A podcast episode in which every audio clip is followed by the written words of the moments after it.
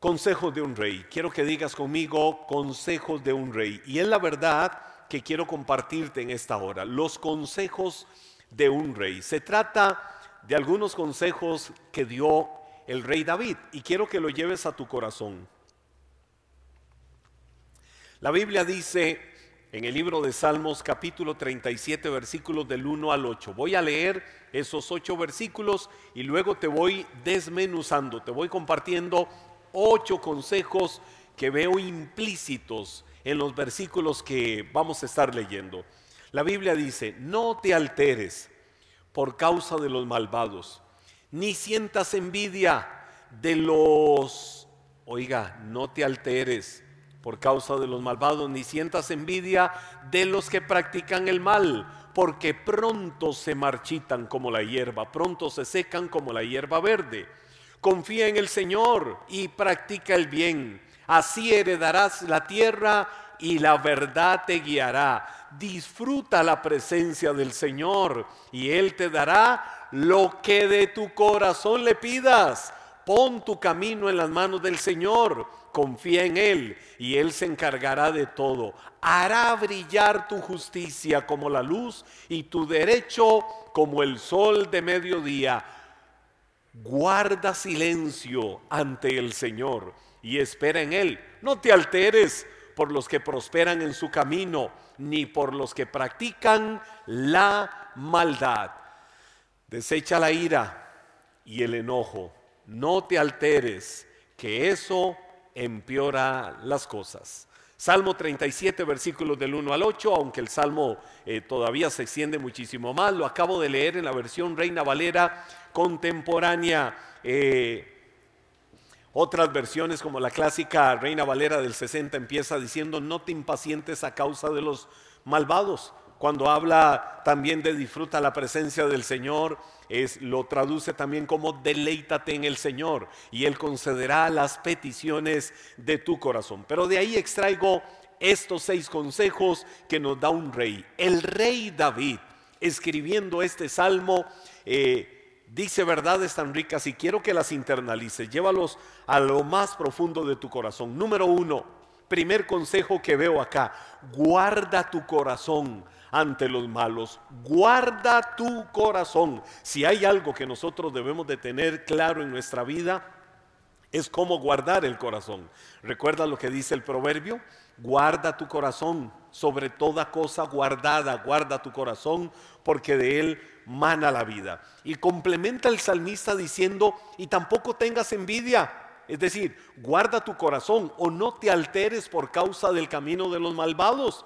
Muchas veces eh, alguien dice, yo camino en la justicia de Dios, yo camino en integridad, o yo camino haciendo las cosas bien, o voy a la iglesia, o busco de Dios, o trato de no hacerle mal a nadie, trato de no hacerle daño a otros, pero alguien siempre viene y está ahí eh, queriendo hacerme mal, alguien siempre quiere estarme metiendo una zancadilla, alguien siempre quiere estar de alguna manera punzándome en el camino de la vida y buscando que yo me altere. La Biblia dice no te alteres. Y cuando la Biblia dice no te alteres, es porque si eres una persona llena del Espíritu Santo, la palabra afirma que tiene la capacidad para no alterarte. Tiene la capacidad para que aquello no gobierne. Tiene la capacidad para que aquello no tome control de tu vida. ¿Qué cosa? La alteración. Decía el salmista también, por otro lado, en algún momento el salmista vio a la gente que prosperaba, vio a la gente que le iba bien en la vida, a la gente que no le faltaba nada. Eh, vio a un grupo de personas así. Y dice la Biblia, sentí enojo, sentí envidia, me sentí mordido, me enardecí y decía, ¿cómo es posible? Que estos prosperen, que les vaya bien en todo en la vida. ¿Cómo es posible que tengan la vida tan rica, tan fácil que ellos tienen? Y yo que hago las cosas bien, ¿por qué me tiene que pasar esto? ¿Sabes qué dijo el salmista de él mismo? Era como un caballo. Así lo dijo. Era como un caballo. Y en algún momento dijo, no tenía entendimiento, hasta que entendí ¿A quién tengo yo en los cielos? ¿Quién es el que cuida de mi vida? ¿Quién es el que guarda mis caminos? Por eso quiero que tomemos este primer consejo. Guarda tu corazón ante los malos. La Biblia dice, no te alteres, no permitas que lo que veas en otras personas te afecten y te alteres. Y luego dice, cuando mires a aquellos que están practicando lo malo, no sientas envidia por ellos. No, ¿Cómo voy a sentir envidia por aquel que sabemos que está haciendo lo malo? La Biblia dice, porque pronto se van a marchitar como la hierba, pronto se van a secar como la hierba verde, se van a secar ellos. Entonces, cuando ves a alguien que está haciendo lo malo, cuando ves a alguien que va errando en el camino de la vida y crees que le va bien, no, no, no te guíes por lo que está delante de tus ojos. Recuerda que la Biblia dice que no podemos ver lo que está delante de los ojos porque Dios lo que ve es el corazón. Y hay camino que al hombre le parece derecho, pero al final el camino que está llevando es un camino de muerte. Entonces no sientas envidia por lo que otros están haciendo que crees que a ti te pueda afectar el que, porque yo no vivo las facilidades que ellos tienen son como la hierba que pronto se marchita, son como aquella hierba verde que cuando pase su temporada se van a secar totalmente. Entonces, guarda tu corazón ante las situaciones e insinuaciones del de un corazón malo. Cree que Dios Guarda tu vida y cree que Dios hace justicia. Cree que será Dios el que un día levantará un estandarte. Cree que será Dios el que un día te honrará. No busques defenderte, no busques la honra. Cree que es Dios el que un día te honrará, el que un día te guardará, el que un día provocará que lluevan las bendiciones sobre tu vida. Pero voy avanzando con los consejos. Número dos, dale tu confianza al Señor. Después de que la Biblia habla de esto claramente, no te impacientes, no te alteres, guarda tu corazón ante la gente que es mala, guarda tu corazón ante la gente que crees que le va bien en la vida, pero en realidad son como la hierba verde, son como la flor que pronto se marchita o que pronto se va a secar, mejor guarda tu corazón. Luego de esto viene y habla de cómo nosotros debemos de darle nuestra confianza al Señor. El salmista decía, confía en el Señor y practica el bien. Dos acciones dinámicas, dos acciones prácticas. Una, confía en el Señor. Y la segunda, haz lo bueno. ¿En quién he puesto mi confianza? En alguna ocasión, eh, la Biblia cuenta cómo el pueblo de Israel empezó a desviar su confianza de Dios. Y ellos empezaron a alejarse de la cobertura y la confianza de Dios. Vino un ataque de los del norte, vino un ataque de los asirios. Y cuando ellos reciben la noticia de que al norte vienen los asirios a querer atacarles, fue como aquel decir de, hoy, ahora, ¿quién podrá defenderme? ¿Sabes en qué pensaron ellos? Estaban tan alejados de Dios Estaban tan divorciados de su relación con Dios, no había una relación fresca con Dios.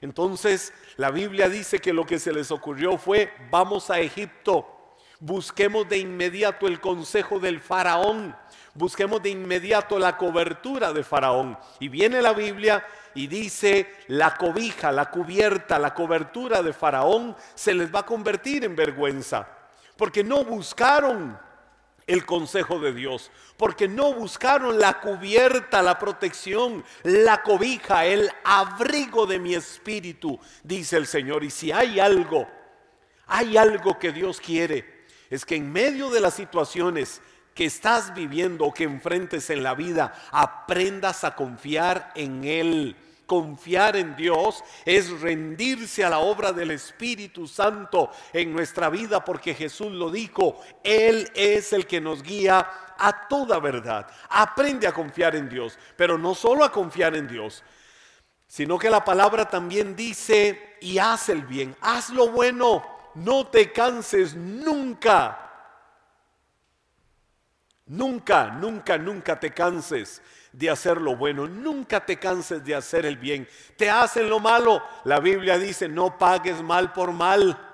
Eh, insisten en querer poner tropiezo en el camino de tu vida, insisten en querer poner zancadillas, insisten en querer verte mal, sigue confiando en el Señor. Él es el que por su espíritu levanta un estandarte de victoria para cuidarte, para guardarte, para protegerte, para guiarte en todos los caminos de tu vida. Es más, hay un hombre que en este momento está en medio de una incertidumbre que ha llenado su corazón de miedo, que ha llenado su corazón de angustia, que ha llenado su corazón de ansiedad, que ha llenado su corazón de desesperación, diciendo, ¿qué hago? ¿Me rindo? ¿Qué hago? ¿Cedo? Cuando sabes que no puedes ceder a la instigación, no puedes ceder al acoso para involucrarte y meterte en un mal negocio para meterte en una mala actividad, para meterte en algo ilícito. Hoy Dios habla el corazón de este hombre para decirte, vuélvete en una confianza total y absoluta de mi espíritu, que yo me encargaré de levantar un estandarte, que yo me encargaré de levantar una cobertura y una cubierta protectora sobre tu vida y vas a ser honrado y vas a ser levantado y vas a ser dignificado y eso abrirá puertas para que por mi espíritu venga una fuente de prosperidad, torrentes de bendición sobre tu vida. Aprendamos a confiar en Dios. Y adjunto a esto, complementario con esto, practiquemos el bien. Dice la Biblia, así heredarán la tierra y siempre te guiará la verdad. Número tres, ¿qué verdad también debemos de internalizar? Disfruta la presencia de Dios. Si hay algo que nosotros tenemos que aprender hoy en la gracia de Dios, no es el andar buscando dónde está la presencia de Dios. Quiero ir a tal lugar, quiero ir a tal sitio, quiero hacer tal cosa porque en tal lugar, porque es que ahí está la presencia de Dios. Está bien, hay lugares que el entorno eh, se presta, hay ambientes de ambientes, hay espíritus que operan en los aires. Y hay lugares donde vas y el ambiente es pesado. Hay otros lugares donde vas y hay un ambiente fresco, hay un ambiente rico y más si es un ambiente de alabanza, de adoración y de exaltación a Dios. Pero nunca condiciones al entorno la presencia de Dios. Decía el salmista en la versión Reina Valera, deleítate en el Señor, que es lo mismo que decir eh, disfruta, deleitarse es disfrutar, es tener placer, es tener gusto, ese deleite que sale de lo más profundo. Disfruta la presencia de Dios, deleítate en el Señor. Y nuevamente dice el salmista, y confía en Él, y Él se encargará de todo. Es decir, deleítate en el Señor y Él concederá las peticiones de tu corazón. Qué lindo es cuando tenemos a alguien cerca que amamos.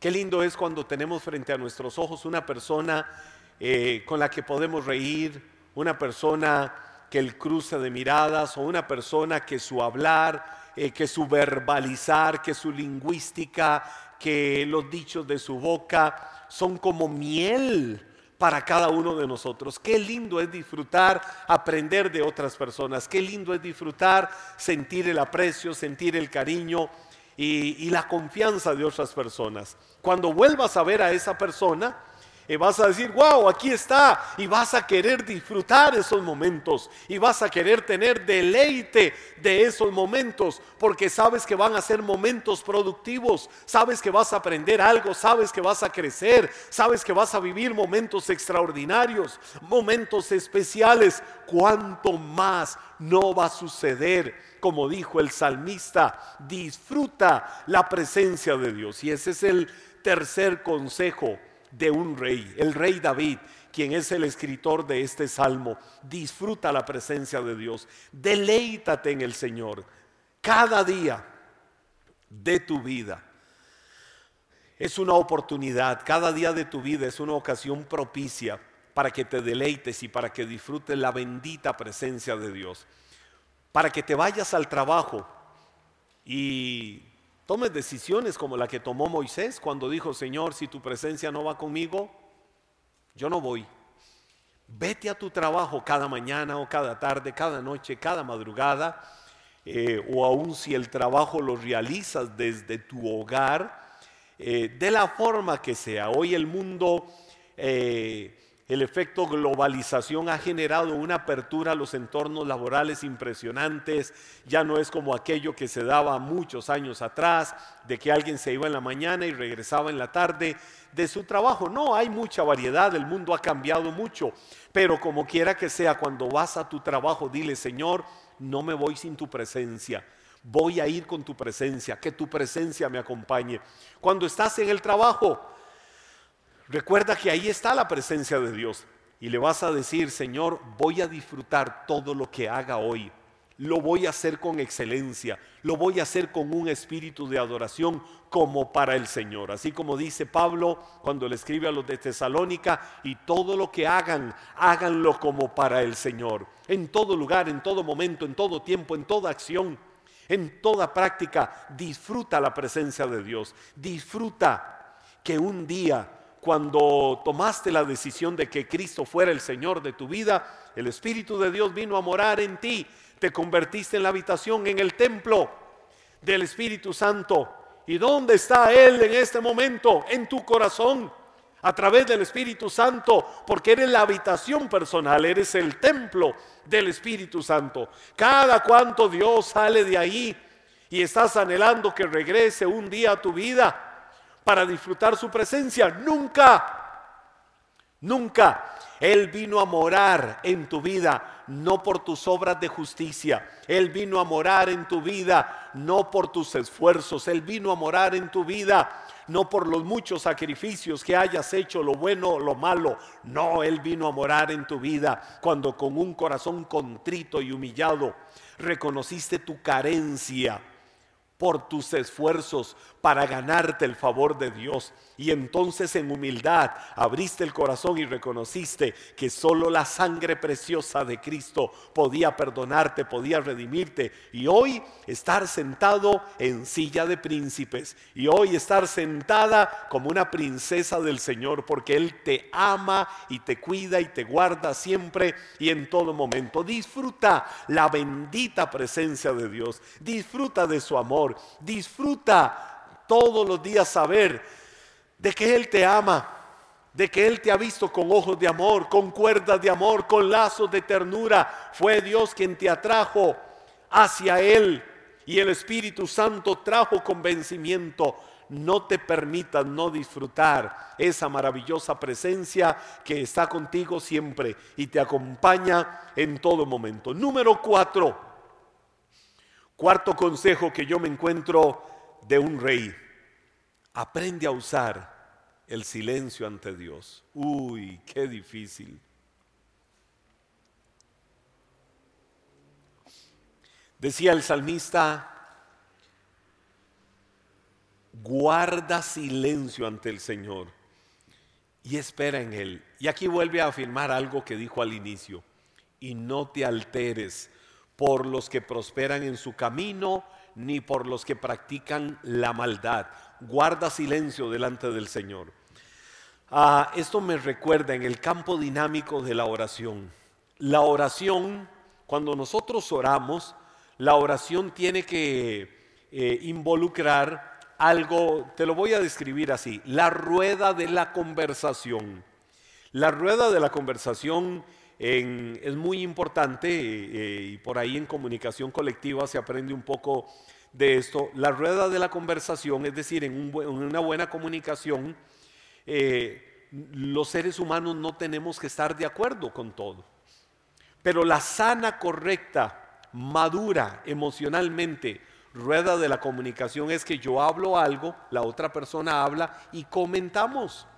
Eh, a veces tal vez no podemos estar de acuerdo en todo, eh, a veces tenemos discrepancias de criterios, pero ¿dónde está la madurez? En que podamos hablar, en que podamos discrepar, pero en el comentar podamos enriquecernos y podamos aprender los unos de los otros. Mantener correctamente la rueda de la comunicación de una conversación, por ejemplo, no significa que a todo lo que nos dicen le decimos sí, que a todo lo que decimos nos dicen también eh, sí. No, tienen que haber diferencias muchas veces, pero esas diferencias no nos separan, esas diferencias no nos dividen. ¿Has pensado cómo puede ser una comunicación con Dios? ¿Has pensado cómo es hablar con Dios? ¿Has pensado cómo es interactuar con Dios? La oración no son como Jesús enseñaba vanas repeticiones. Los fariseos practicaban mucho eso, Jesús lo decía, de que hacían oraciones largas y extendidas en las plazas públicas y en las esquinas, eh, en, las diferentes ciudades, en Jerusalén, en las Decápolis, en Galilea y cada uno de, de los pueblos de Galilea y en muchos otros lugares por donde se movían los fariseos, hacían largas oraciones y la gente decía, wow, qué gente más espiritual qué gente más espiritual. No cesan de hablar, no cesan de, de, de estar pidiéndole a Dios que espirituales. No, mucho cuidado.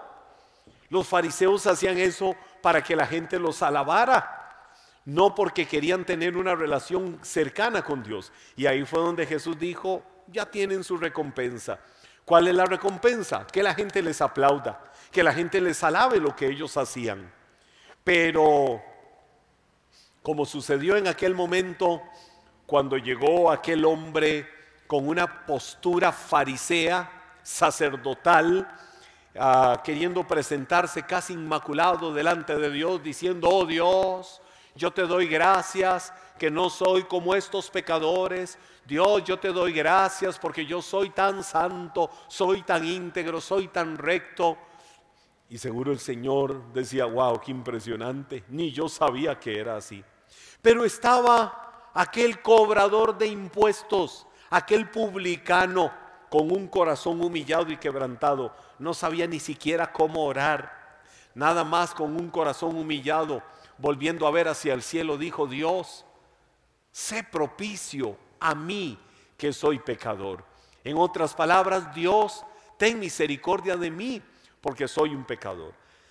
La Biblia dice, de cierto les digo, que este se fue justificado y no este otro, que lo que buscaba era impresionar. La oración es eso. La oración es hablar con Dios. La oración es comunicarnos con Dios de diferentes maneras. Y en el hablar con Dios, en el comunicarnos con Dios, a veces hay que guardar silencio. A veces es internalizar las verdades de Dios o dejar que el Espíritu Santo esté ministrando, esté hablando a nuestras vidas, esté hablando a nuestros corazones. Muchas veces en una oración presentas peticiones, y eh, hay formas, hay estructuras ricas de oración. Por ejemplo, el Padre nuestro. El Padre nuestro no es para Padre nuestro que estás en el cielo, santificado sea tu nombre, venga a nosotros tu reino, hágase tu voluntad, así como en el cielo, también en la tierra, danos hoy el pan de cada día, perdona nuestras ofensas, así como también perdonamos a, los que nos ofenden. Y líbranos de toda tentación, amén, porque tuyo es el reino, tuyo es el poder, tuya es la gloria, amén. Y lo voy a decir otras cuantas veces. No, el Padre nuestro encierra la riqueza más grande que puede haber en una oración. Padre nuestro, es decir, Dios de mi vida santificado sea tu nombre, es decir, que el nombre de Dios sea santificado en nuestras vidas. Venga tu reino. Es decir, que venga el reino de Dios es clamar, es orar, es pedir para que se manifieste la gracia, el amor, el poder, la misericordia y el favor de Dios en el mundo, en las naciones del mundo. Hoy en día que está tan de boga la situación de conflicto rusa-Ucrania eh, orar, clamar, Señor, que venga tu reino a estas naciones. Señor, que los gobernantes puedan deponer sus intenciones a veces egoístas. Extiende tu mano de misericordia. Guarda, Señor, a estas naciones. Guarda Ucrania, guarda el mundo, Señor. Guarda todavía, Señor, tantas personas que están en los hospitales sufriendo eh, por secuelas o por el mismo COVID-19 wow, cuánto hay que orar para que venga el reino de Dios a las naciones del mundo, que venga el reino de Dios a nuestro país. Hay mucho por qué orar por nuestro país, que venga el reino de Dios a nuestras provincias o a nuestros departamentos o estados, como se le llame en cada uno de los países. Que venga el reino de Dios a nuestra familia, que venga el reino de Dios a nuestra iglesia, que venga el reino de Dios en general. ¿Cuánto hay en esa frase? Que venga tu reino. ¿Para qué? Para que se haga tu voluntad, como en el cielo, también en la tierra. Tener la gratitud, la confianza de que el Señor proveerá siempre. Danos hoy el pan de cada día con aquella verdad que dijo el mismo salmista, no he visto justo desamparado, no, no he visto justo desamparado, ni su simiente que mendigue pan, ni sus generaciones que mendiguen pan, y así en lo sucesivo. Cuánta riqueza, pero voy a la otra parte, qué importante a veces es guardar silencio. Y en medio de una oración, guardar silencio y solo escuchar la voz de Dios. Y no hablo de que audiblemente hay que escuchar la voz de Dios. Si alguien dice, yo escuché la voz de Dios audiblemente, pues qué maravilloso. Yo creo en la soberanía de Dios. Nunca me ha sucedido a mí de manera eh, particular. Eh, a lo largo de todos los años de mi caminar en el Señor, nunca he escuchado una voz audible que diga fue la voz de Dios. Pero Dios todos los días usa muchas cosas para hablarme. En el silencio, yo amo la soledad muchas veces. En la soledad muchas veces Dios me habla y Dios ministra mi corazón. Qué importante es aprender a usar también el silencio delante de Dios. ¿Por qué crees que el Señor, cuando el pueblo de Israel iba a entrar a conquistar la tierra de Jericó, le dijo a Josué, eso sí, van a darle siete días vuelta a, los muros de la ciudad de Jericó. Una vuelta los primeros seis días. Y el último día van a darle siete vueltas a los muros. Pero hay una condición, les dijo el Señor. Lo van a hacer en silencio. Van a hacerlo en silencio. Y uno dice, ¿y por qué en silencio? Probablemente, como dice la Biblia, en el mucho hablar está el pecado. Si hubieran ido caminando ahí en grupos alrededor de las murallas de Jericó, dando vueltas, avanzando, caminando, eh, rodeando los muros, en algún momento hubieran pecado. O alguien dice algo, esto es una estupidez, esto es una tontería. Este Josué dice que Dios le habló y le dijo que nos pusiera a dar vueltas. ¿A ustedes no les parece que eso es una tontería? Que esto es lo más ridículo. Adentro deben de estar los habitantes de Jericó burlándose de nosotros, haciéndonos bullying. Y quizás aquella mala expresión se hubiera extendido y extendido y por ella muchos hubieran sido contaminados. En el silencio obediente de ellos, Dios trabajó y Dios operó y Dios hizo milagros. Y el séptimo día, después de la vuelta 13, es decir, después de haber dado siete vueltas ese último día, porque ya habían dado una vuelta por cada uno de los primeros seis días, los muros de Jericó cayeron. Cuidado. Y Dios lo que no está esperando, o Dios lo que está esperando en tu vida es que aprendas a guardar silencio, que también escuches la voz de Él Dios te ha escuchado, pero Dios quiere que escuches la voz de Él. Cuidado. Y lo que están necesitando en este momento es guardar silencio para que en ese silencio los muros de imposibilidad que se levantaron contra tu vida puedan caer. Abre tu corazón con toda sensibilidad a lo que el Espíritu de Dios quiere hacer en tu vida y trabajar para que puedas ver respuesta de Dios. Y número siete, sacúdete de la ira. Ay, qué difícil paz. Paz, qué difícil con esto que decís. Sacudirme de la ira es que cuando a mí se me sale el zúñiga, es que cuando a mí se me sale el monje, es que cuando a mí se me sale mi apellido y la sangre me hierve y paz yo me bajo de la cruz y la Biblia dice que Dios nos dio una capacidad que se llama dominio propio. Y el salmista decía, desecha la ira. No está diciendo que la ira no te va a atrapar, está diciendo deséchala. Hay cosas en nuestra vida que tenemos que desechar. Y si una de esas cosas es la ira, es el enojo, pues la Biblia dice, deséchala. Es decir, tómala y tírala al cesto de la basura, la ira y el enojo, porque eso empeora las cosas. ¿Cómo hay que desecharlo? Bueno, en el Nuevo Testamento Pablo le decía a los de Éfeso una frase muy clara. Pablo les decía a ellos, enójense pero no pequen. A veces se vale enojarse por alguna, alguna situación, pero que el enojo no te lleve a pecar, que el enojo no te lleve a alterarte y a llenarte de ira. Tomemos decisiones de calidad hoy con los consejos que nos da el rey David en el Salmo 37. Sacúdete de la ira. Si la ira te ha venido llevando, te ha venido arrastrando y ha venido provocando cosas no muy buenas, correctas y prudentes en tu vida, sacúdete de ella, sacúdete del enojo y en cuanto dependa de ti, busca la paz. La Biblia dice, en cuanto dependa de nosotros, estemos en paz con todos. Son seis consejos que yo me encuentro en estos primeros ocho versículos del Salmo 37. Número uno, guarda tu corazón ante los malos. Número dos, date confianza o dale perdón tu confianza al Señor. Número tres, disfruta la presencia de Dios. Número cuatro, pon tus caminos en las manos del Señor. Número cinco, aprende a usar el silencio ante Dios. Y número seis, sacúdete de la ira. Son temas con mucha riqueza, pero que si explotamos cada uno de ellos, wow, ¿qué no pueden provocar en tu vida? Oremos hoy por un momento, démosle gracias al Señor. Y cada una de estas acciones prácticas y dinámicas, si por medio de alguna de ellas Dios te ha hablado, pues permite que Dios trabaje en tu corazón, trabaje en tu vida, para que cada día se forme Cristo más en ti, para que cada día se note más a Cristo en todas tus acciones. Padre, yo te doy gracias en el nombre de Jesús, Dios. Oramos delante de tu presencia, Dios para que tu gracia se manifieste sobre cada persona que está compartiendo con nosotros esta transmisión en esta de todas las noches de los jueves que llamamos noches del Espíritu Santo.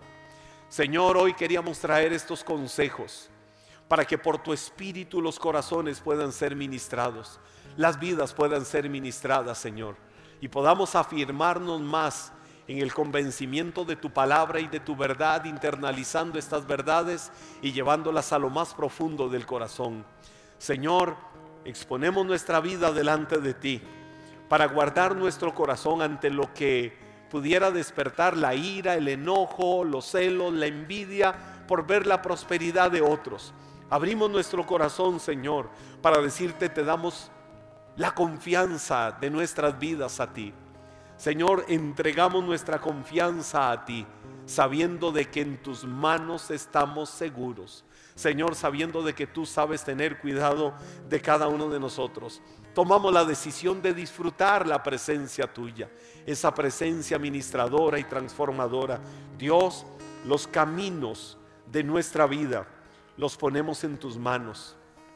Ese punto importante, el número cuatro, ponemos nuestros caminos en tus manos. Como dijo el salmista, pon tus caminos en las manos del Señor. Confía en Él, deleítate en Él y Él se va a encargar de todo. Hoy, Señor, tu palabra dice que lámpara es tu palabra, tu verdad a nuestras vidas, lumbrera a nuestros caminos. Hoy te pedimos, Señor, que tu palabra y tu verdad sea esa luz que brille en la oscuridad y que sea una lámpara que nos guíe siempre. Señor, queremos aprender a usar el silencio delante de ti. Hay mucho por qué orar, hay mucho que queremos pedir. De hecho, muchas personas han traído sus peticiones a través de las diferentes plataformas de Iglesia Maná por medio de la cual llega esta transmisión. Oramos, Señor, porque conoces el corazón de cada uno, el que está enfermo, que la virtud sanadora de Cristo le alcance y le toque. Tu palabra dice, que tú llevaste nuestras enfermedades y sufriste nuestros dolores en la cruz del Calvario, que herido fuiste por nuestras rebeliones, molido por nuestros pecados. El castigo de nuestra paz fue sobre ti, pero tu palabra también dice, por tu llaga fuimos nosotros curados. Hoy creemos, Señor, por la sanidad. Hoy creemos la sanidad a la vida y al cuerpo que ha estado enfermo. Hoy creemos, Señor, que tu mano vivificadora toca a aquel que ha estado triste, oprimido, cargado, atribulado. Estás manifestando tu poder, siendo pronto auxilio, siendo amparo, siendo fortaleza en la tribulación del corazón cargado en el nombre de Jesús. Señor, oramos creyendo para que puertas laborales se abran, puertas de bendición, puertas de prosperidad, puertas de fructificación a la vida de muchos en el bendito nombre que sobre todo nombre. Señor, y hoy nos sacudimos del gobierno de la ira, del gobierno del enojo. Hoy decidimos tener paz. Hoy decidimos someter nuestra vida, someter nuestras emociones y acciones al gobierno de Cristo. En el nombre de Jesús, rompemos, Señor con todo dominio de la ira, del enojo, con todo impulso desmedido y lo que nos impida, Señor, avanzar en paz disfrutando tu presencia en el nombre de Jesús. Padre, gracias por tu amor y gracias por tu misericordia que sostiene, guarda y sustenta la vida de cada uno de tus hijos en el nombre de Jesús.